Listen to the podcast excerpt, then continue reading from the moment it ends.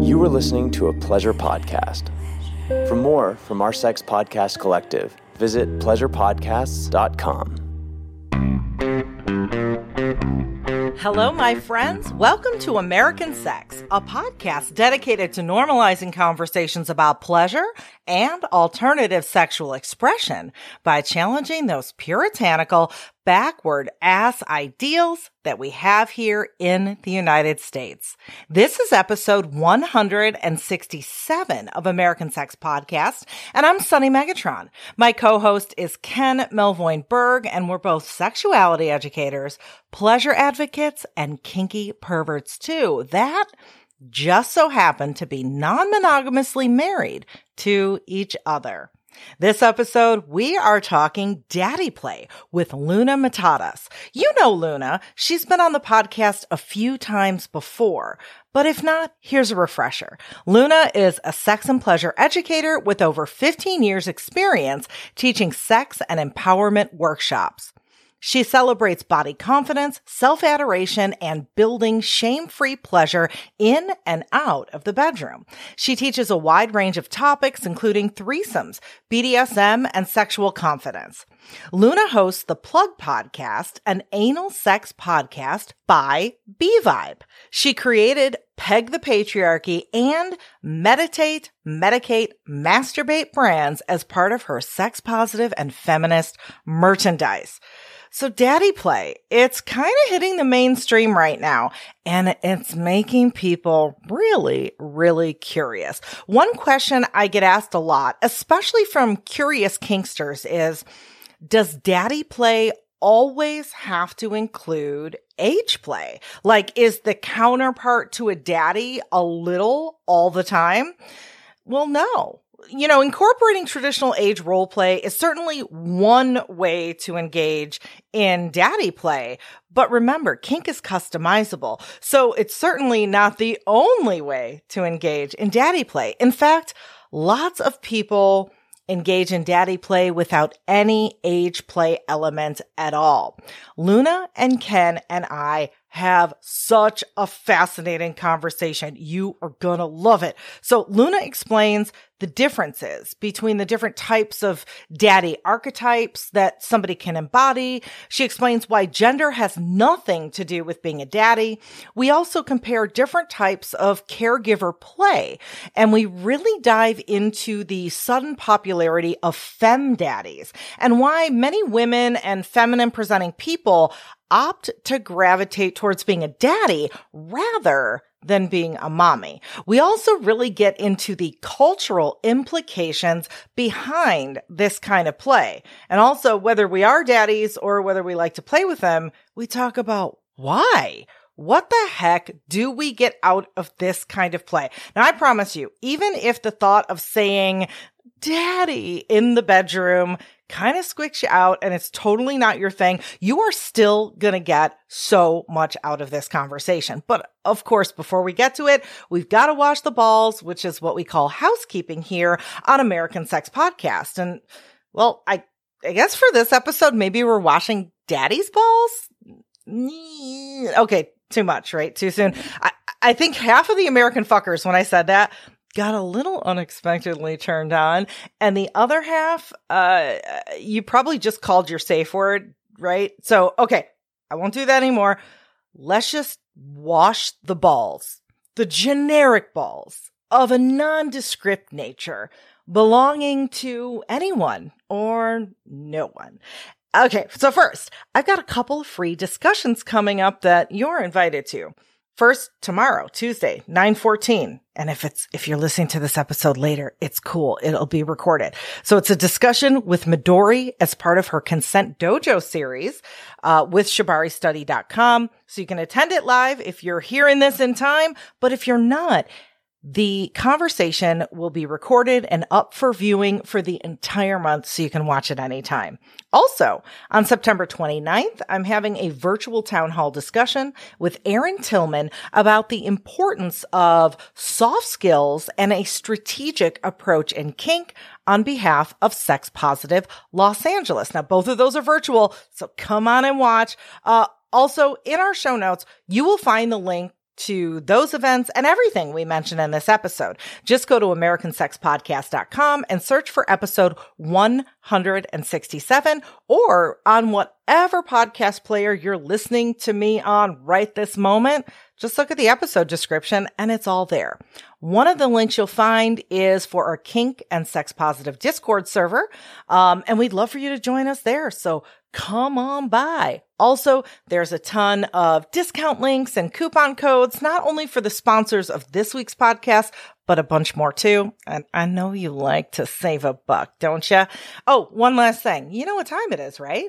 It's big welcome and heartfelt appreciation time to the new members of our Patreon family. I want to give a big, huge welcome and heartfelt appreciation to The Rabbi for becoming a recent American Sex Podcast Patreon member. And if you're like, wait, what's this? What? I want to do that too. Well, good news. You can. You can become an American Sex Podcast Patreon member at patreon.com slash American Sex. And you get stuff too, like bonus audio from our guests, extra episodes, all of our regular episodes early.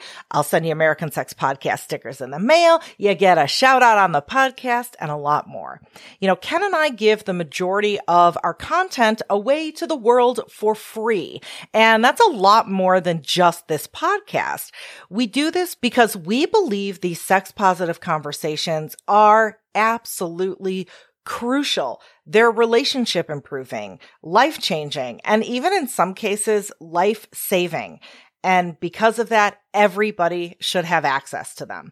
So by supporting us, you allow our content to remain free for everyone. Again, that address is patreon.com slash American sex. Okay.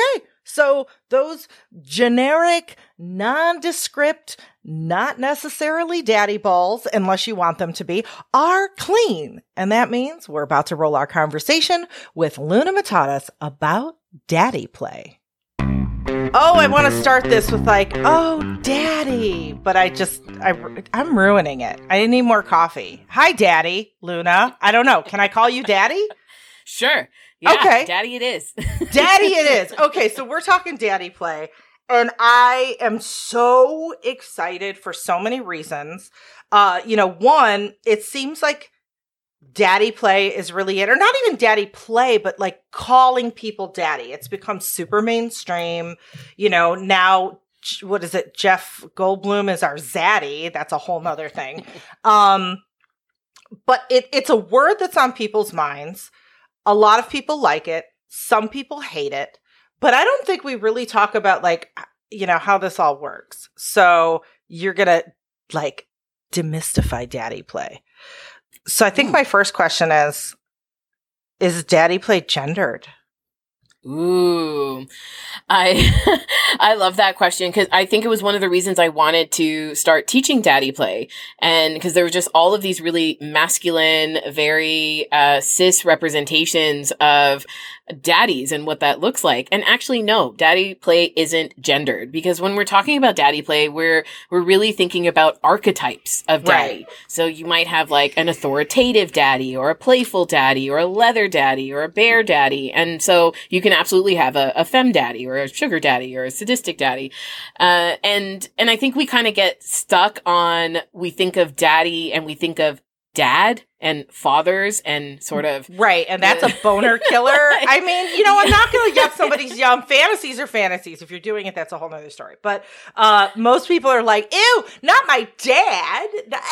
Yes Yes, yes. Someone someone said to me once they were like, "I don't know how you can dress up like a schoolgirl. I have a daughter." And I was like, "Well, you play like a daddy and I have a dad." You know, like this is not this is not what we're we're making the connections to. We're actually trying to feel into the the characteristics, the expressions, and that's what we're actually turned on by. And daddy's kind of the the shell. And so right. what, what we put into it is up to us. So what are the characteristics of the daddy archetype that we find so hot? Yes, yes. So for a lot of people, it's about this authoritative, powerful, caring, uh, all knowing. It could be about protection. And, and a lot of us, you know, those are things that we would love to feel. I want to feel protected and safe and cared for. Some, for some of us, it's about giving up our power to a place that is supposed to take care of us.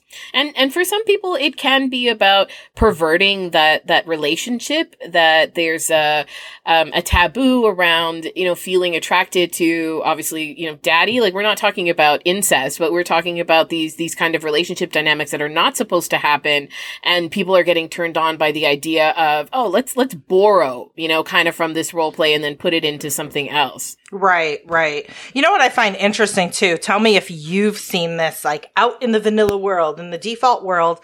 I have noticed on occasion that there are, you know, people that I know, acquaintances or in my social life that I know are vanilla I know, I mean, I can't guarantee, but I'm pretty sure they don't go home and play daddy play.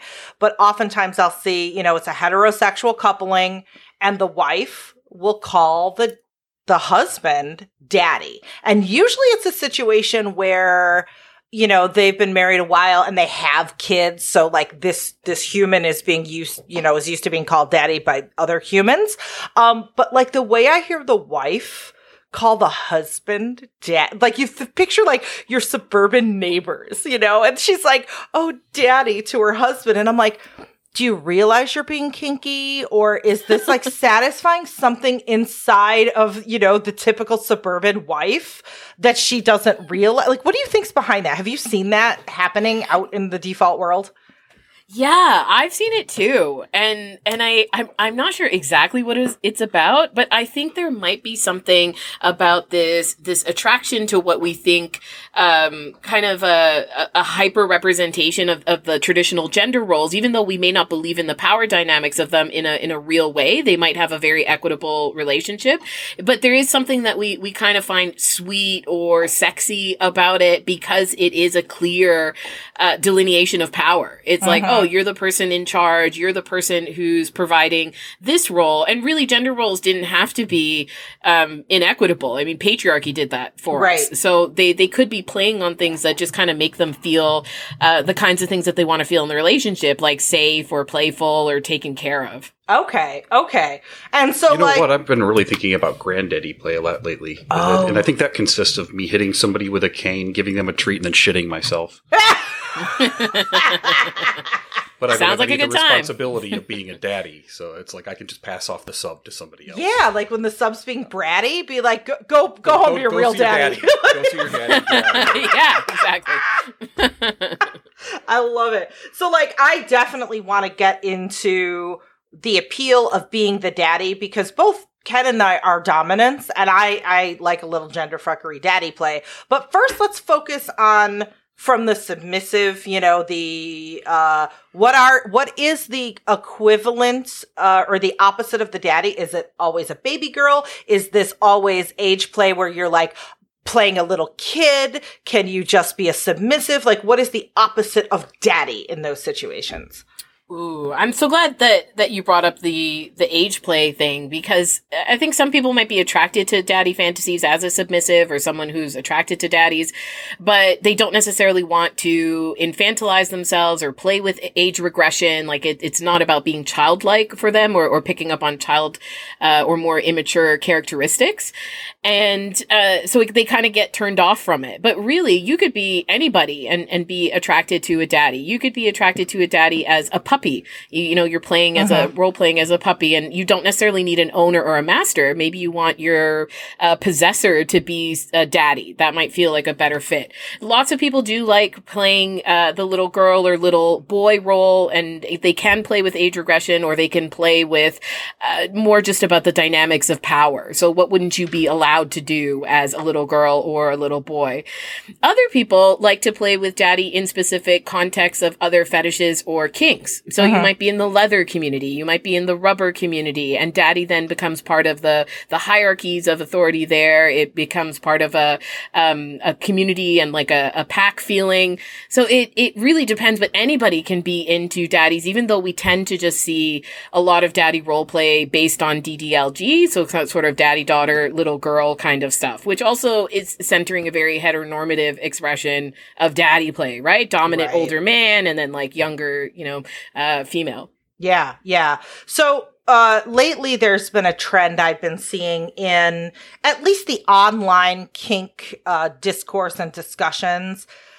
People are really latching onto this idea that I think is not a great one that all of your kinks come from traumas. And if you're into daddy play, you must have daddy issues in your real life and you're working out some sort of, you know, issues that you had growing up with father figures and blah, blah, blah, blah, blah, blah, blah.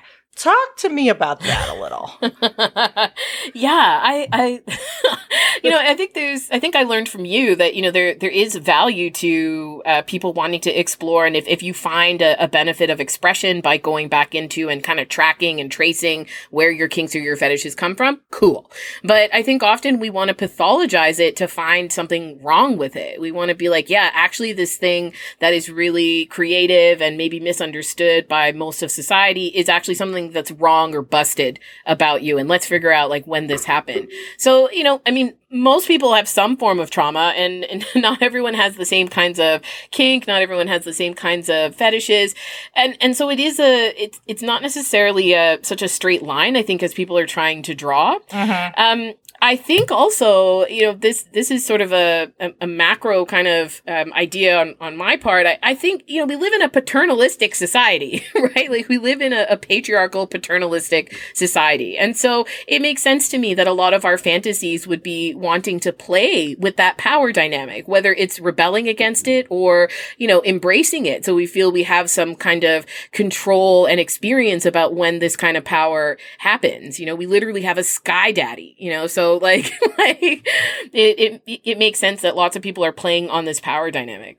Exactly. I have a question for the both of you. Yeah. And this is something that I've been thinking about and just curious because not being part of like um, a Southeast Asian family, uh, one of the things that I've noticed is that that role of daddy, oftentimes you get some other member of a family that's sexualized in a role in different cultures. And for example, with Southeast Asian cultures, it's the aunt. Mm. Yeah. So is there auntie play? Yeah, yeah. I think there there's auntie play. There's a lot of um, stepbrother, stepsister kind of play. Yeah. And um, culturally, yeah. how does that change? Yeah, I'm not sure. I, yeah. I think, um, yeah, I think that would just depend on um, so many different things that maybe are fused through the lens of culture. So depending on like what, how, how, how sex is seen, how kink is seen, you know, when uh, things get also fetishized from a, a sociocultural context. So we're right. seeing more right. medical play kind of come up on Pornhub during the pandemic. Mm-hmm. Uh, so yeah, I think it kind of depends on what's going on. I'm not sure about other cultures. Though. Well, it's funny because like, I, I don't know, this is why we're married, Ken, because you were on the same wavelength of, you know, what I was going to bring up is, you know, going back a little bit to like, oh, all our kinks are from trauma, you know, and the reason I kind of poo pooed that isn't because none of our kinks are from trauma. It's that sure. I am very against the idea of saying every single one of our, sometimes they are, sometimes they're not. Like it isn't a rule either way yeah, or the other. Every one of my weird fetishes, none of them came from trauma. They're exactly. from positive sexual but, experiences but, when I was a kid. It's yeah. more and, that I didn't understand. Right, and, right. And tried to replicate that feeling of sexiness as opposed to having trauma. Right. But like in, in, in uh, kink, oftentimes we fetishize, you know, one common thing is we fetishize what's taboo, but also we fetishize what we know. Like you were saying with the, mm. with the mm-hmm. cultural context, we will take those, um, you know, very ingrained in our culture relationships and sort of set them on the extreme. And to your point, Ken, sometimes it's because they're, they've been so positive to you and that's your association with them. Sometimes it might be because of trauma, you know, but it's not like it's always because of trauma. I just want to drum that in people's heads. Um, so yeah, I just find it fascinating. And y- yeah, I bet Ken, you know, we're we're used to our American culture here or North American culture because you're in Canada. I don't want to be can- Canadaist or something. Forget Canada. Uh, we hate it when you do that. Sorry. um, but like uh yeah i'm sure if we were in other cultures that had you know weren't a patriarchal society and had a completely different framework we probably would fetishize other uh pivotal and important relationships in our society Yeah, I agree. Yeah, because we again we're borrowing those those experiences, those emotional connections, those how it made us feel, and Right. and so bringing that into an erotic role play is an opportunity then to engage with our erotic self with that same feeling. yeah yeah so we talked about the archetype of daddy but really Mhm. if you break down daddy there's a bunch of sub archetypes there's like the mean daddy who like just you know because i said so there's That's the boomer daddy. Right, bo- there's boomer daddy, there's Gen X daddy, there's millennial Gen X- daddy. Gen X that's daddy. The difference is we care about your feelings, but we don't know how to fix a house. Yeah. I, I would say we care about your feelings. Gen X daddies, I think, care about your feelings, but d- also don't really know how to talk about them. And probably millennial daddy is getting closer to like, let's be vulnerable together. I don't know. I'm making this up, but tell me about the different daddy archetypes because they are very different. Yeah, and and what one archetype means to one person might be played out depending on who their partner is and and what they're inspiring in them or what their partner wants. So, for example, I think I tend to identify a lot as a, a femme daddy when I play, and fem daddy for me was was in rebellion to this kind of masculine representation of daddy, and I wasn't attracted to uh, mommy play because for me it held associations that just didn't suit the kind of power that I wanted to bring into it. Yeah. And and so fem daddy was about me expressing kind of what we would look at as like traditional femmy kinds of, of wear or clothing or ways of, of being, but also about bringing in this feminine dominant power that was in an authoritative kind of role. So the, the same characteristics as what I would think of as, as someone who's a protector or a possessor of someone who expects to be obeyed or, um, you know, it, it is about being worshipped. Like that's what fem daddy would mean for me. Mhm. Uh, there's also, you can have sort of blended daddies. You know, you can definitely be mean and adoring at the same time. So you might have a disciplinarian type of daddy who Ah. focuses on things like punishment and reward, etiquette control, behavior. Uh, some people are really interested in service daddies. And so service daddies might be more adoring. They might do things that we might think are traditionally more submissive. Mhm. Uh, but they don't they don't necessarily have to be like something isn't submissive or dominant inherently so they might enjoy really taking care of their brat or their baby girl or their puppy like Um, kind of so like, they can Daddy, buy me a play. pony. Yeah what Yeah. color pony baby yeah Yeah. What'd you say? Oh no, just that's my favorite kind of daddy play. I think is just Oh, because I'm a really? service top, and I would rather Like be nurture. service oriented. Yeah. it just it, it fulfills that subby need inside of me, but I'm but Mhm. like I'm still dominant. you know? Okay, so like you can get your service out in a dominant way. Yeah. Kind of. And like for you, I'm I'm curious because I've never actually asked you about this, which is interesting because like we're married. Uh but okay, so you like the the service aspect of caring for your submissive and Mhm. providing and like protecting, I'm assuming is in there too. yeah. Like being like, you know, Caring, you're the daddy protector. providing, all of that. Okay. Serv- like all service oriented, whether that's physical, intellectual, emotional, um, vocational, or vacational. Like all of those things are things like if you think about like what I did with my subs, um, I made sure that I addressed every one of those areas so that they would improve on themselves and I would serve them by helping them with their emotions, with their intellect, with their jobs, with their vacations, Yeah. with their physical self, with their mental health. You were almost like a mentor. But I'm I'm curious to hear.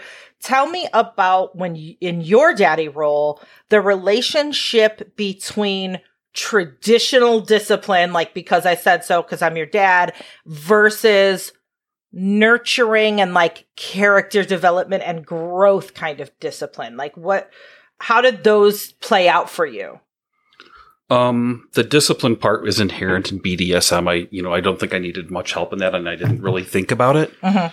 So it is something that inherently was just an, an easy. And are you for like me. a because I said so, yelly daddy, you get a timeout. No, it depends on the spanky. submissive. I cater to the submissive, and not all submissives are the same. So Okay. I, so I don't have a static daddy mode. It's a dynamic daddy mode. So it changes from person to person, and I adapt depending on that person's wants and needs. Because I've never had two submissives with the exact same needs. When you take a look at like, I don't know, like versus.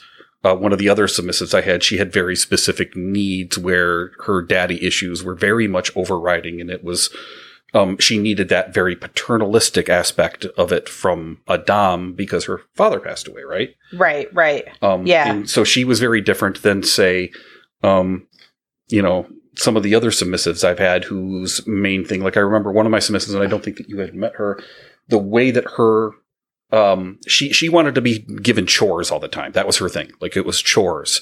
And we had assignments and it like actually developed into a, uh, a maid thing, which was weird. It started off as just daddy, you know, like, um, you know, uh, you know, um, daddy dom little girl kind of thing. And then it developed into, uh, us having, it was almost like masterpiece theater. I would, no, seriously, I would have a pipe, I would wear a jacket, I would sit down and then she would start preparing the, you know, the, the whole room. And, and it, and it's interesting, but there was such differences from one person to the other. The core values were the same Yeah.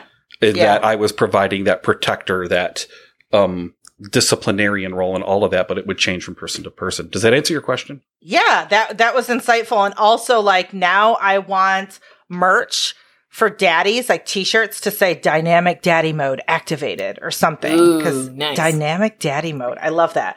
Um, so yeah, wh- I mean, uh those are definitely two more archetypes, right? Like, how does that fit into the archetypes of daddy that you have outlined, or the sub archetypes? Yeah, I think I think it fits in sort of under daddies that might be um, either focused on authorita- authoritativeness or even adoring, and it and it's Mhm. kind of hard to um, give complete silos to all the archetypes. So I, I love that we're talking about these different ways that they can be expressed. And so if you do see yourself as more of a, a service daddy, that doesn't mean that you can't also go into punishing daddy. And Oh, there's yeah. a continuum of punching, Mhm. punishing daddy. So it's not always, you know, caning and, uh, you know, bull whips. It can be, well, maybe you don't get TV time or you don't get to come today or you don't get to wear your favorite collar. You know, there's, there's really uh, an, an expression of these things that goes way beyond usually the very high performance stuff that we see in kinky porn. Mm-hmm. Yeah, like with me, a, a, a central focus of my punishments were repetitiveness. So that I would make people write lines like we had to back in like the 1970s Yeah. and 1980s. So they would have a book that was dedicated to their sexual well-being and their submissive journey. And then part of that though was that they had to have pages available to write like a thousand lines every time that they screwed up. And that was something that was, and that was one of the worst punishments for a lot of them because they couldn't do it by hand. Or I'm sorry, they couldn't do it automatically by computer. They had to do it by hand. Yeah. And by the way, I just want to like, this isn't even a shameless plug because I have nothing to do with the website. But Mm. if you are doing uh, online play or, you know, whatever, you just like technology and you want to make your submissive write lines, um, there is a website called writeforme.org and it has you write lines. It doesn't let you copy paste. It will check your spelling. If you are a submissive without a dominant and you just like, you know, the punishment or the punishment of writing lines, you can get random assignments from other people on writeforme.org. Um, so yeah, go look And that by up. the way, I'll put, I'll in the put it in the show notes. warranty industry, pl- I will v- gladly re up our car warranty with you if you write 10,000 times, I am a lying whore. I love it. I love it. Um, so okay, I want to I want to double back to Fem Daddy, Luna, Mm-hmm. uh, because that is something that uh very much appeals to me as well. I know a lot of uh, other people who are, you know, feminine, women identified, etc. Like there are lots of lesbian leather daddies. Uh, there are lots of pansexual people who have partners of all sorts of different genders that are more of a fem daddy. I know someone who identifies as Barbie daddy. Um, and when you said like there's just something about the mommy role that's mm, like there's something about the mommy role I do like, but then there's part of it that I don't like and I don't know if it's because in our society uh you know, I have mainly dated men and in those relationships, by and large, I'm sort of forced into this mommy role non consensually. And I don't know if maybe that's part of why I'm like, I'd rather be a daddy, even though maybe some of the things I'm doing is the same. But I don't know. It's that that same appeal to me as like hard femme. Like I love that aesthetic of like, I'm going to wear a cocktail dress and motorcycle boots and I'm very mm-hmm. hard femme kind of to me, like the femme daddy sort of embodies that. So talk about that a little bit more, like the difference between mommy, femme daddy. Like is this femme daddy role, uh, getting more popular with people and why?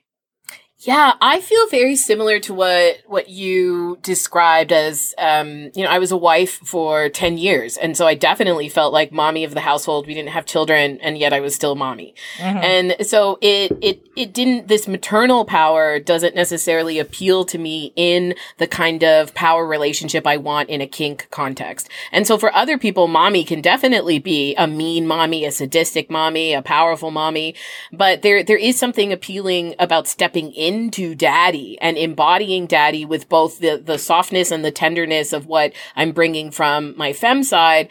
And, and then this powerful, you know, very, um, just kind of in control, kind of side, expect to be worshipped kind of side, expect to be obeyed kind of side, um, that also matches with it in a fem way. So it doesn't feel like you're necessarily taking on masculine characteristics, but you're allowing the flow of that feminine power through this daddy vessel. Mm-hmm. And, and I think that's really appealing for people to get to stay um, what we consider maybe soft or, or curvier in, in femininity and still embody that masculine power that we've been told is only masculine. Yeah. And, yeah. and so that's really hot. That's, I can see if it's, if it's growing more. And like you described, I love that hard fem look too, where you get to have this, um, hotness of the contrast. That's also what's really sexy. It's mm-hmm. like, it's mm-hmm. interesting. It's dynamic. Yeah, I think part of it for me too, it, you know, being a uh, dominant woman for me, even though I, I preach all, you know, like,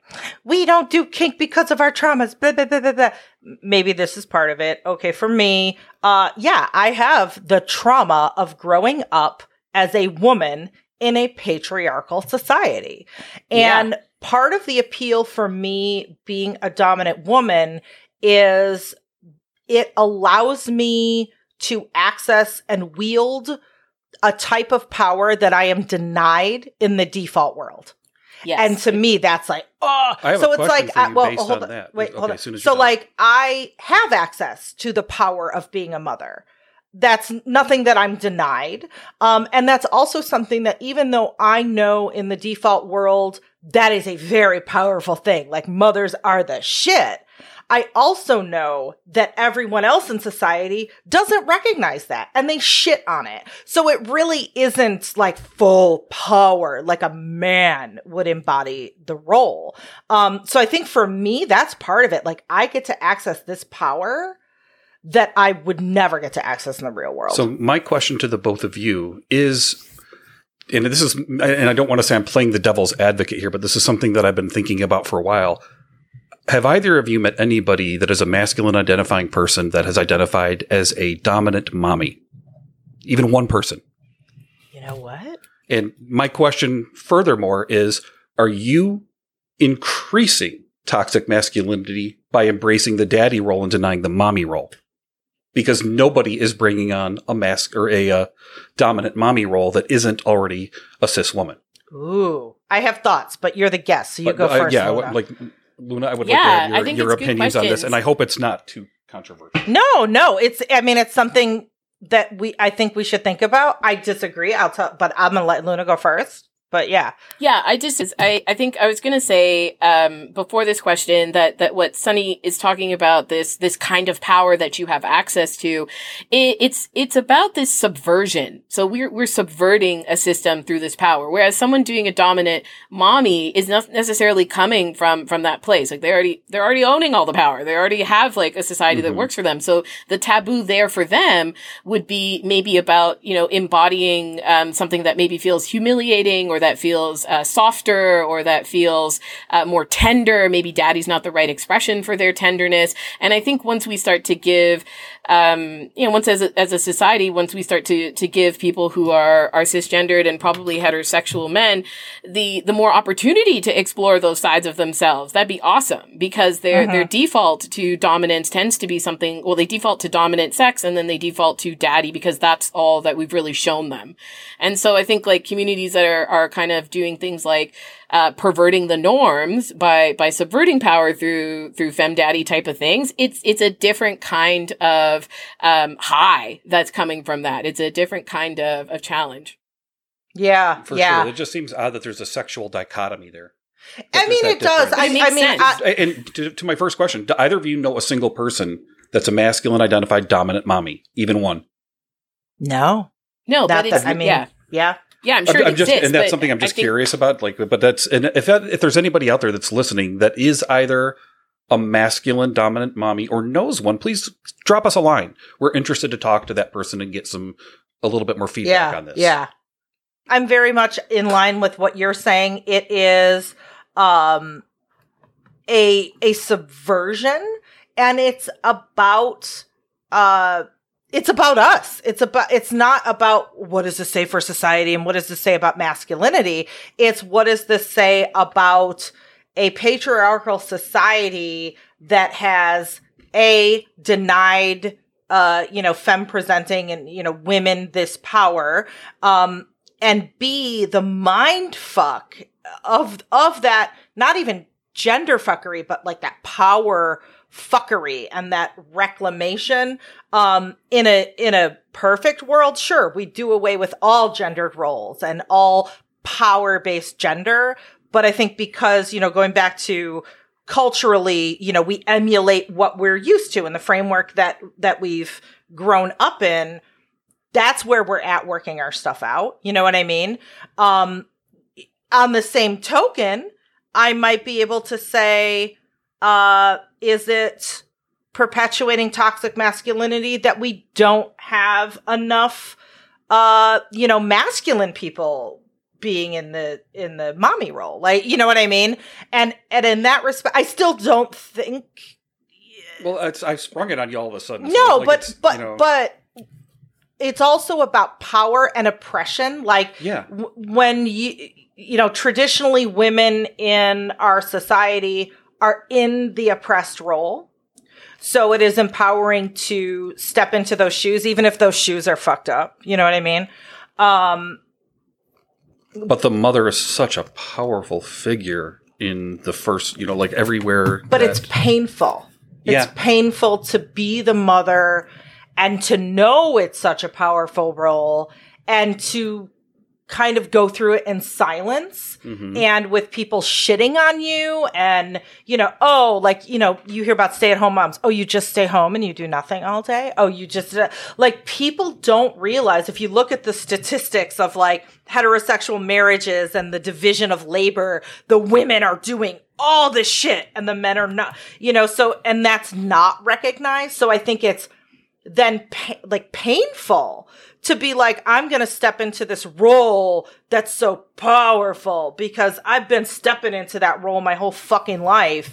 And it's, yeah, I know deep down it's powerful, but nobody else can recognize that. So what's power if it's not actually powerful? You know what I mean? Does that make sense? Mm-hmm. Yeah. Yeah, I think so. Yeah. And I think that there's this, this, um, you know, I don't want to eroticize my caretaking. Like I, I'm already codependent. I'm already, you know, doing yeah. all those things. Yeah. And so it's, it's not a kink for me. It's just something I have to work on. So it, it feels yeah. like if I, mommy. If I have to make one more doctor's appointment for someone that isn't me, so help me God. And. I apologize if this exactly. derailed the conversation, but it's just something I've been thinking No, about. I think this is a great thing to think about because all of this stuff comes into play. All of our our, you know, gender stuff and the framework of our society and everything we know to be the one way we are, which is bullshit, but we've been raised to think that. So it's important to dive into that. So thank you for bringing it up, Ken. And I, I don't think we do this enough that Maybe I need to start taking on the role of mommy dommy. Oh, Or I is it mommy that. dommy or dommy mommy? I don't know, probably but like mommy. you could make a new, maybe you, it's a cultural change. One masculine dom at a time for the betterment of society. yep. Do it, do it. Um, so when it comes to to uh, do we miss any major dom sub archetypes? Um, I think uh, I think one that's a little bit um, controversial for some people might be sadistic daddies or misogynistic daddies or daddies that are in a place of perverting their authority. And Mhm. and these are these fantasies are popular because they're so intense. And so they feel very exciting. They feel like they're tugging on our big emotions of fear, of abandonment, of um, you know, potential harm from a trusted figure. And so it, it can be hard to navigate how to do these in, in a safe way. And lots of people want to do these as, you know, pickup play or like we're, we're just going to jump into it and you're going to abuse me and we're not going to talk about what that looks like. And, and so that, that can be really dangerous because you are setting up a dynamic where you, you've got someone who is defaulting to a role in their submission where they're dependent on you within the role play. And so really knowing what it means to you, like what, what does a sadistic or a mean daddy mean to you? What kinds of things would they do to you? How do you want to feel? Maybe you want to feel uh, a little bit, you know, hurt or maybe, but you don't want to feel scared. You don't want to feel anger. And so thinking about the feelings and not just the things you want to do can help you navigate more intense fantasies like that. Ooh, I love that. I love that. And like you and I are on the same wavelength on my uh, negotiation workbook that it's free. I'll put the link in the show notes. Uh, I have a whole sheet of like, if you, you know, different ways to, uh, start your scene or approach your scene and approach your negotiation. And one of them is from an emotional, like, what do you want to feel? Start with that and then negotiate from there. And I have a whole sheet of like kind of emotions to start with. So, um, you said something though that was interesting. Uh, and I think that when we talk about dominant submissive play in whatever context, whether it's daddy or something else, in, in the general kink community that says it's, oh, we're pansexual and we're accepting of everybody, blah, blah, blah, blah, blah. It still tends to be very heteronormative, even though we pretend it's not. It is. So, you know, a lot of us, when we hear about why would we like to do these things, we can understand it from a submissive's point of view, even if we're not actually submissive in our real lives. I think it's what we're conditioned to be like, oh, this is the, the emotional need that it's giving a submissive, or this is, you know, the, the problem that it's solving or whatever. But now let's go from the dominance point of view. And you said when it's somebody, like, let's say it's a cis man playing daddy, and maybe they are sadistic. They're more mean and more traditional, like, blah, you know. Um, and they're perverting their authority. A lot of people look at that and they go, why? Why would you want to do that? You are at the, you know, the top of the social ladder. Like, let's say you're a hetero, uh, cis white man. Like you are the least oppressed person in the world and you are, I'm so mean to people who are lower on that social hierarchy is that person doing it just because they're filled with toxic masculinity and that's the only way they know to express themselves and it's unhealthy? Or are they doing that because they're actually getting something from that emotionally by expressing themselves in that way? Yeah, I think that's a really good question. And I think the answer is sometimes both. I think sometimes people are not aware of part of their risk assessment when they're they're getting into kinky play about thinking about their social privilege and you know what might cause inadvertent or unconscious harm and Uh-huh. you know what they're channeling into this like sexually shared space. And then I think for other people in the same way that I I like the the daddy role because it, there is some caretaking in it which I I love to do uh, in a non-erotic context but the, it also comes into a power that I don't necessarily have in day to day life. So if you already have that power, putting it in a place where now it's eroticized and where someone is clearly desiring that power, it does change the dynamic and give you a chance to process that power in a different way. But mm. lots of mm. people aren't necessarily intentional about what that is. And it doesn't mean you have to sit down and, you know, write like an autobiography of like why you're into this, but it's really kind of thinking about what do you want to get out of it and what do you want the other person to feel. If you've got power all day long, often you're tuned out of, you know, the, the people who don't have power. And so it's important to really understand that the power in the space is shared, but it's just accessed differently by the submissive and the dominant. Yeah.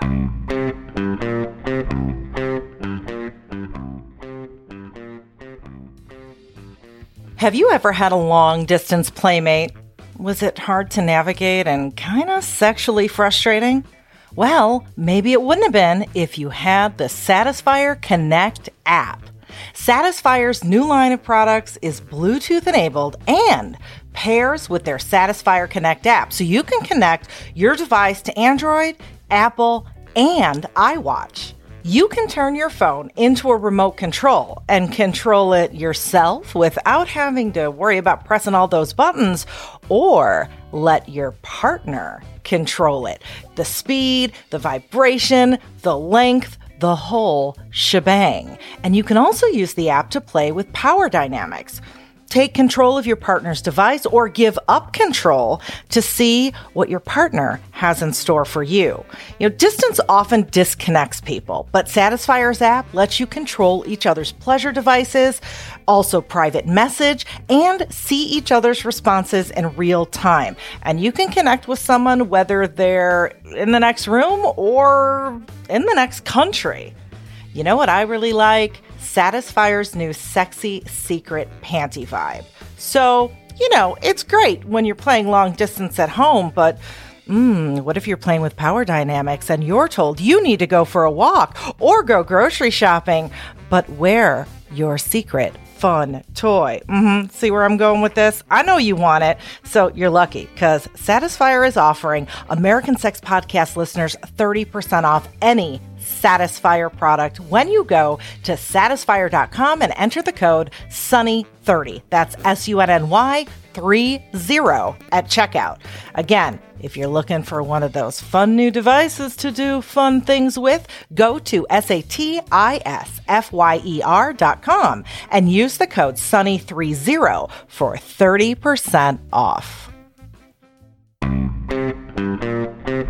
And I, I would venture to guess perhaps if you're stereotypical, you know, cis white dom who's Rob Daddy and I'm mean, maybe it's a way to hyper masculinize themselves as society expects, but in a covert way, also nurture, mm-hmm. also be vulnerable and emotionally connect with the submissive. And I'm just wondering because I'm not a cis white man.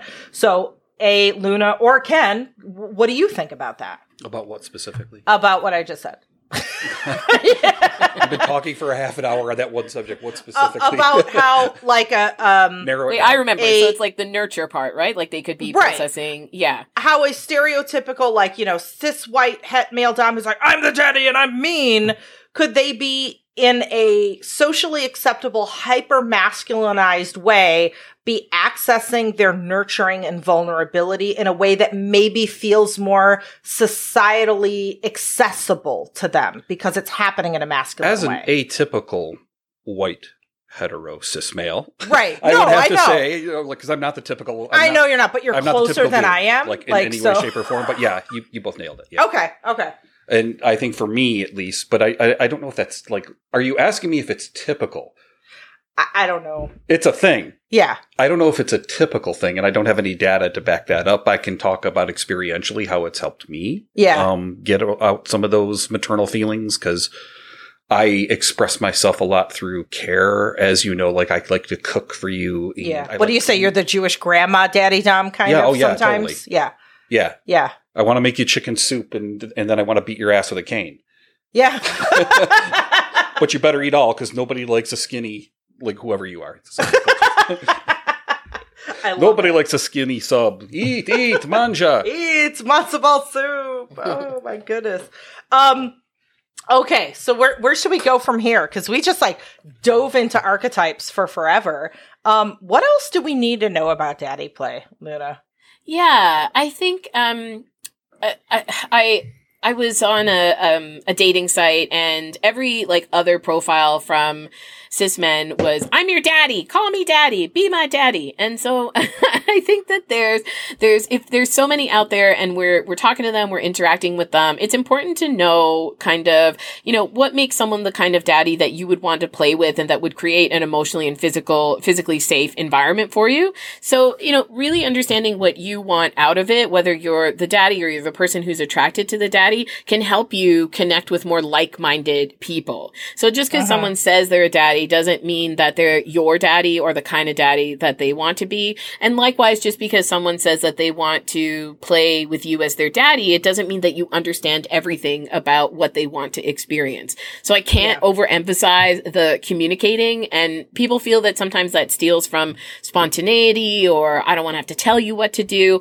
But really it, it acts as a form of social lube. It becomes this confidence building thing to know that, okay, these are the ways that I can pleasure you. Let me get creative with this. Mm-hmm. Mm-hmm. And you know, what I've been preaching from the rooftops, uh, especially lately, kink is customizable, like my upcoming book, Customizable Kink. Uh, and and so is daddy play. Like people, I think when they're learning about a new type of role or a new type of play that they're curious about, they're looking for, I want to find a source. You know, maybe they, they turned into this podcast because what they want is, I want to be a daddy and I want to know in five easy steps, how do I need to act to be the perfect daddy? And it's like, they'll never find that because it's, mm it's customizable not only to your personality, but like as Ken, uh, indicated earlier, to whatever specific uh, coupling you have with that specific partner and that specific scene and that specific well, situation. Yeah, having the, having the title daddy is like having the title doctor. You can be a doctor of music, you can be a doctor of metallurgy, or you can be a doctor of medicine. Right. And people assume what you mean when you say you're a doctor, but they are absolutely not correct if they don't like set boundaries and check to see what your specifics are with that. And it's the same thing with daddies. Daddy yeah. has multiple meanings and we can't prescribe anything to it and assume. Mm-hmm. just can't. Yeah. So, uh, Luna, what about for, for folks who are, uh, gender nonconforming, uh, that, you know, in one way, shape, or form, they reject the idea of gender. And maybe they want to play that daddy sort of role or have characteristics that would fall into a daddy label, but they are just like, mm, I am not calling myself something gendered. I am not. Are there uh, gender neutral, uh, you know, kind of they them esque versions of daddy that people can use? Yeah, I've seen daddy with an X. So I don't know if it's pronounced zaddy or still maybe daddy, but identified with an X. Uh-huh. Um, zaddy sometimes is used more for these, these older type of, um, cis men kind of daddy. Yeah, the Jeff Goldblums. Yeah. um, but some people also use it as a more kind of playful term to denote the, the relationship. So it might be about someone being older and younger, or it might be about someone just occupying kind of a, a different role than the other person. And, and I think for, for for daddy role play for people who are gender nonconforming or gender expansive, there there is so much that is enjoyed through daddy role play because you get to kind of tear apart and bust up all these ideas of what daddies are and who mommies are. And so for some people it becomes gender neutral by them owning it the way that they want to express their sexuality. Mhm. I love it. And by the way, there's no reason you can't be gender nonconforming and be a daddy if you so desire. Like our good friend uh, Daddy Sky is a perfect example right. of that. They have always expressed that ultimate idea of what daddy is. Right. Um, and I, I, know that they are starting to explore a little bit more about gender nonconforming stuff right now and have adopted the pronouns they, them. Right. Right. Yeah. I mean, and again, it all comes back to it is completely customizable to whatever you feel fits you, whatever you feel is right. Um, so I find it interesting that in DS play, we will hear daddy, daddy, daddy, daddy, daddy all day long, no matter if it's the, the gay community, the lesbian community, the, you know, cis het community, whatever. Daddy, daddy, daddy is a fucking thing. Have you ever heard anybody call somebody dad? Or is that like we just shrivel up and it's like, ah, is anyone into that? I'm sure, I'm sure somebody, somebody is, is. somewhere. Yeah, but Rule but yeah. 34. I don't think it. Yeah, that made me shrivel up too. I don't know. That's not. I don't think that's that's a big part of um, maybe what would be daddy role play. I think if if someone was playing with family role play, that might be a part of it. Right. So let's talk about that. Let's a lot of people assume when you are into daddy role play. And yeah, I I still feel squicked like with dad. I'm just like, No, yeah, because that puts me immediately into you know like this male parent role Yeah. as opposed to sex thing. It's like when somebody says that, I want to start yelling at people to clean the room, change a cat box, and change the oil in your fucking car. You wanna you wanna peek through the blinds and be like, who's parked in front of our house? Parked in front of our house? in front of our house. Turn down that bass. yeah, totally, totally. So let's talk about age play and daddy play because a lot of people think that you have to do age play and you know, oh, I'm acting like a little girl, little boy, little, you know, whatever, little kid. And that's not necessarily true. But let's talk about and we have lots of episodes on age play. Let's talk about what daddy play looks like when you are the submissive and you are not at all assuming a different age, a different, you know, what what does that look like or is that the typical? Yeah, that's a great question because I think the submissive can express their um their their whatever the daddy wants to feel. So if it's worship or obedience or whatever, uh, they can express that connection to daddy through what they want to experience. So how they want daddy to make them feel. So daddy might want to make them feel helpless or adored or cared for. And so they can package those characteristics into whatever they want. They can still feel some of the characteristics of age play, maybe being smaller than, uh, maybe having less power than. I mean, those are things that come with, with our, our childhood, but they, they don't necessarily have to want to play with stuffies or, or get into more age play kind of characteristics or age regression if it's not part of what does it for them. And I think that does get confusing for people where they feel that, that they are getting into more vulnerable feelings that don't necessarily fit within the erotic role play that they want. And, Yeah. and so that's why it's also important to think about, well, what are you offering your daddy as a submissive? So are you offering them your tenderness? Are you offering them your obedience? Are you offering them, you know, your butt for punishment? Are you offering them, uh, oral worship or other types of worship or non-sexual rewards for, for daddy? And that can help you define sort of what you're going to connect to. For some people, they get inspired depending who the daddy is. I mean, I don't always want to do physical punishment with a submissive. Like it, it I kind of have to be inspired to, to want to connect with them in that way to bring out Yeah. that part of my daddy. Yeah.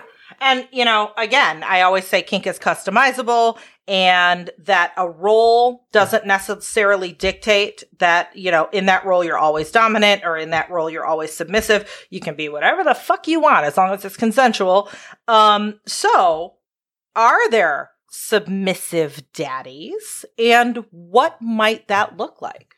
Yeah. Ooh, submissive daddies are, are awesome because again, they're, they're taking things that we see as sort of mainstream king, if that's a thing. I don't know if that's like a, you know, double meaning, but I, I think the, the submissive daddy might be attracted to the bratty dominant, right? They might be attracted to someone who likes to tease and play with power and push boundaries. And so they're sort of, um, that, that dynamic for some people can feel that the daddy is still a top or still dominant.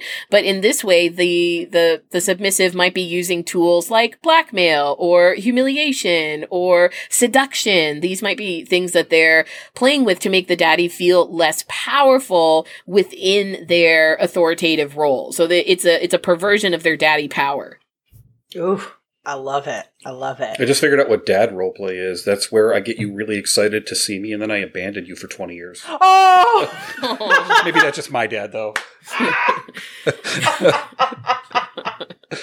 oh! That's why nobody wants a dad as opposed to a daddy. I have a great dad. Oh. So You're lucky, and that's rare. yeah, I am. yeah. I am. Yeah. Everybody in our house has daddy issues. yeah, yeah, yeah.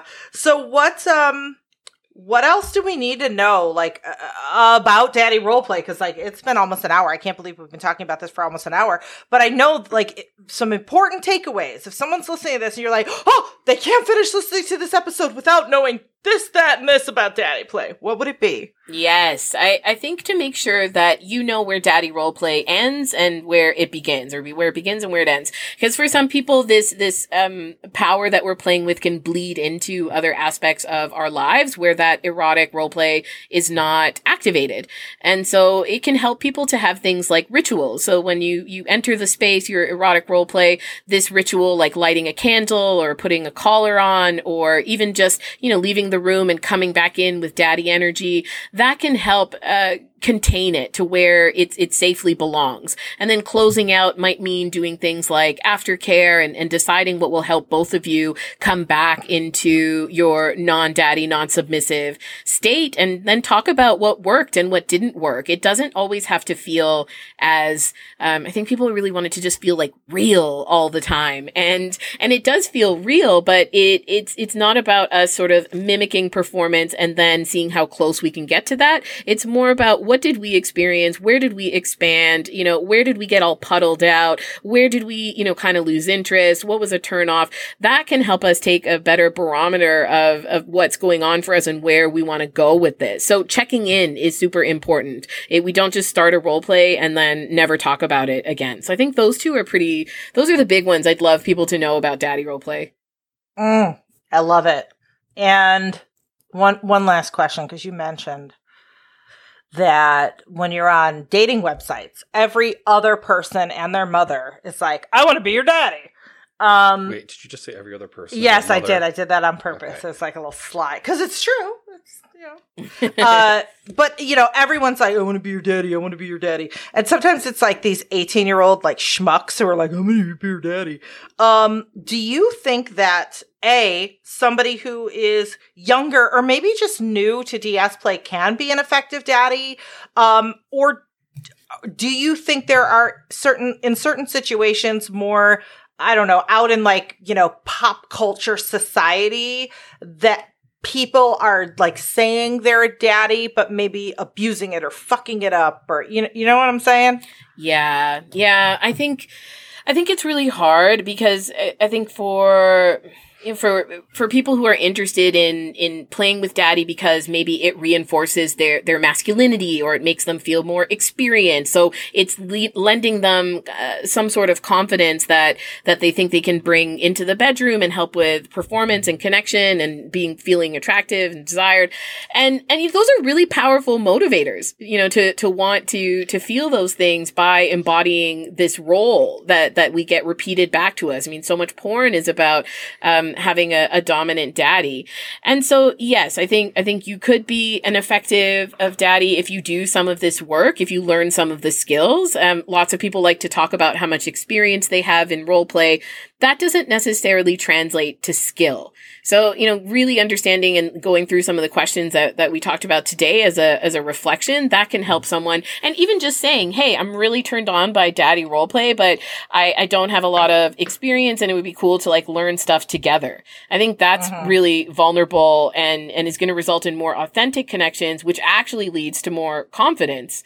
Um, but yeah, I think, I think it's really tough for people to, to step outside of that because we don't have, I mean, it goes back to like, we don't have a, a ton of accessible pleasure based sex ed. And so we're just learning uh-huh. instructions from porn. Yeah. Yeah. And, you know, now that you say that, I think about, you know, and maybe I was kind of an asshole just a minute ago when I was a little ageist with like 18 year old daddies, blah, blah, blah. But I'm going to take that back. I apologize.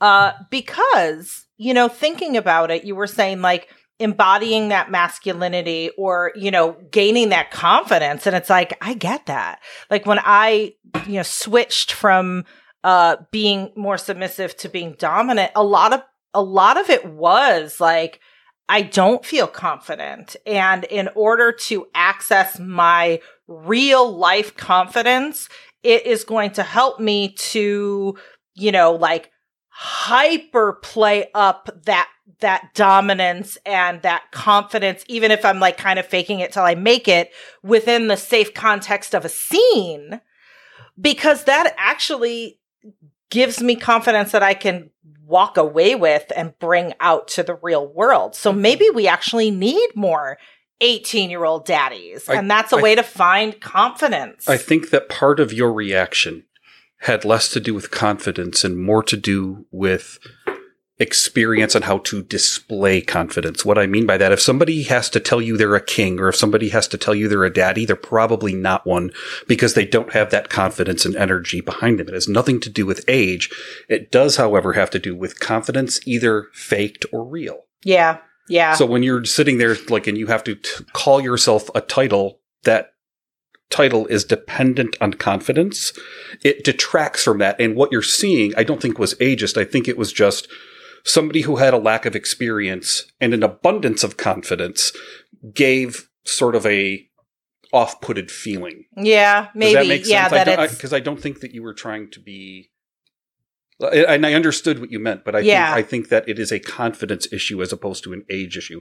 Anybody can be a daddy, regardless of age. Yeah. And I think also, like going back to what you said, Luna, it's about intention. Yeah, it's you know, intention and sometimes I will see young adults, you know, who are, you know, young cis male adults who latch on to that idea, that Yes. toxic masculine sort of persona, thinking, well, this is what I really need to do, and this is what I really need to do to, to be a real man, or you know, whatever it is. And that's kind of fucked up. And and it's not necessarily their individual fault because society raises us to think that way. You know what I mean? Yes. It takes a lot of work to to sort of get yourself out of that mindset.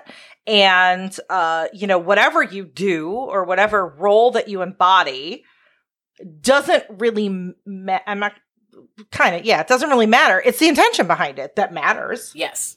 Yeah? Absolutely. Yeah, and if you're, and I think that if you're, tre- as long as you're treating somebody who's an 18 year old queer fem daddy the same as you would an 18 year old cis hetero daddy the same and giving them the same opportunities and the same level of confidence and appreciation. So if you're, if you're making fun of somebody just for being cis and hetero and 18, that's no different. That like you should treat everybody Yeah. the same in that aspect. Yeah, and I think to your point Does that make sense? I, I yeah. don't know if I'm making. If I'm no, you, yeah, and like you had said before, it seems like you're you're hyping more on somebody because they were cis no, and it, and it male. the reason is because statistically, from my own anecdotal perspective, Mhm. um, that's what I see. I see a lot of like young I'm a daddy kind of doms, really like just steeped in toxic masculinity, and it's just reinforcing a lot of unhealthy messages. And because that's what I see most often, that's why I kind of labeled all young daddy doms are the, and that's not true. That's not true. And That's that, not true, that's not yeah. fair of me to say. Um, but I know why I did it because that kind of is the majority of what I see. I don't know. But we Does can't make assumptions. Yeah. all- that's all I'm saying. Yeah. you can't make assumptions because if you would give, you know, if the person was queer and femme as opposed to cis and male, like you, you know what, you're probably right in that they have an abundance of co- fem- Yeah. confidence that they don't need. Um, but when it comes to that role and how they display it, and to help that person ultimately yeah. in their BDSM journey, how can they be customizable for Yeah. their kink if they are made fun of? That's true. That's true. Yeah. Yeah, and I you're think right. part of their customizable kink is recognizing that they're operating in a context of of patriarchy. So a lot of their Yeah, behavior has been sure. learned, and so it is important to um, kind of give give the, the the educational opportunities to everybody, so that we're all accessing this Yeah. stuff. And I'm Yeah. unlearning different things than a cis het, you know, white male is unlearning, right? So we're but we all are, are under the same systems. We're just being affected differently. yeah. Shit. Well, I'm we- we unlearning just have a during this more do. conversation. You know, that Like, could be it. We have so much more work to do than every other person because we have so much privilege. Maybe that's just showing you that that person didn't have the work done. Yeah. Yeah. Hmm. And There, there could be a number of reasons why, and I, I think it's an interesting subject. Yeah, it's something to think of, something to leave our listeners to like go take this to your communities, take this to your kinky friends, your partners, and like discuss this more. because yeah, I think we all have like I have unpacking to do with this. I have unlearning. I think we all do. Um, so on that note, this conversation has been almost kind of therapy for daddy doms, kind of for daddies. Yeah, yeah, daddy Yeah. therapy. Yep. Totally, totally. Dad, daddy doms or daddy subs, because you know you can be either. Um, so you teach a class on daddy play, and you have a bunch of other amazing classes and things happening, and a podcast and all sorts of stuff. So briefless, br- brieflessly, briefly, I, don't, have words. Briefly, uh, give us like the elevator pitch and the rundown of what you've got going on and where people can find you. Yeah, thank you so much. This conversation was so great. It's it's awesome to to get, you know, really deep into daddy play and and not just kind of stay on the call me daddy kind of level. Right, right. Um, but yes, I um, I teach over 30 different webinars and lots of them are kinky skills like femdoming or p play or submissive skills. And you can find them on demand at lunamatatas.com. And I'm the host of the fabulous b-Vibe's podcast called The Plug. So we're talking only about anal pleasure. So I get to talk about butt stuff all day, which is so awesome. Um, and you can find me on Instagram where I'm always dropping different little educational tidbits about all kinds of sexual confidence things. Very cool. And for those listening, as always, I will have all of those links in the show notes at americansexpodcast.com for this episode or whatever uh, streaming service or podcast player you're listening to. Just go to the description for this episode and all those links will be there too. And uh, Luna, until next time, because you know you're coming back because we always yay. have great conversations. um, so thanks, Daddy. Thank you. Thank you for having me. Bye-bye. Bye. Thanks for listening to American Sex. To keep up with Ken and I, we'll first make sure you watch our TV show, Sex with Sunny Megatron, on Showtime. Then visit sunnymegatron.com. There you can learn more about us, read our blog, peruse our workshop calendar, or hire us. For what? Well, either for private coaching, or to book us to teach at your event or university, or as sex and relationship writers for your publication. Oh, and don't forget, we're on social media too. I'm the super social one, so you can find me as Sunny Megatron on Twitter, Facebook, Instagram, my YouTube channel, and a bunch of other places. But if you want to get me on Snapchat, you gotta look for Sunny underscore Megatron, and you can follow Ken on Twitter at at tag Chicken. That's P S Y C H I C K E N.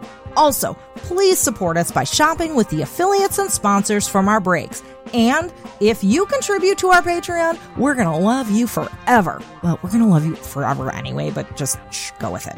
Lastly, if you like this broadcast, tell people about it. Tweet it, Facebook status it, and rate it on iTunes and other platforms. Thanks, friends. We'll see you next week on American Sex.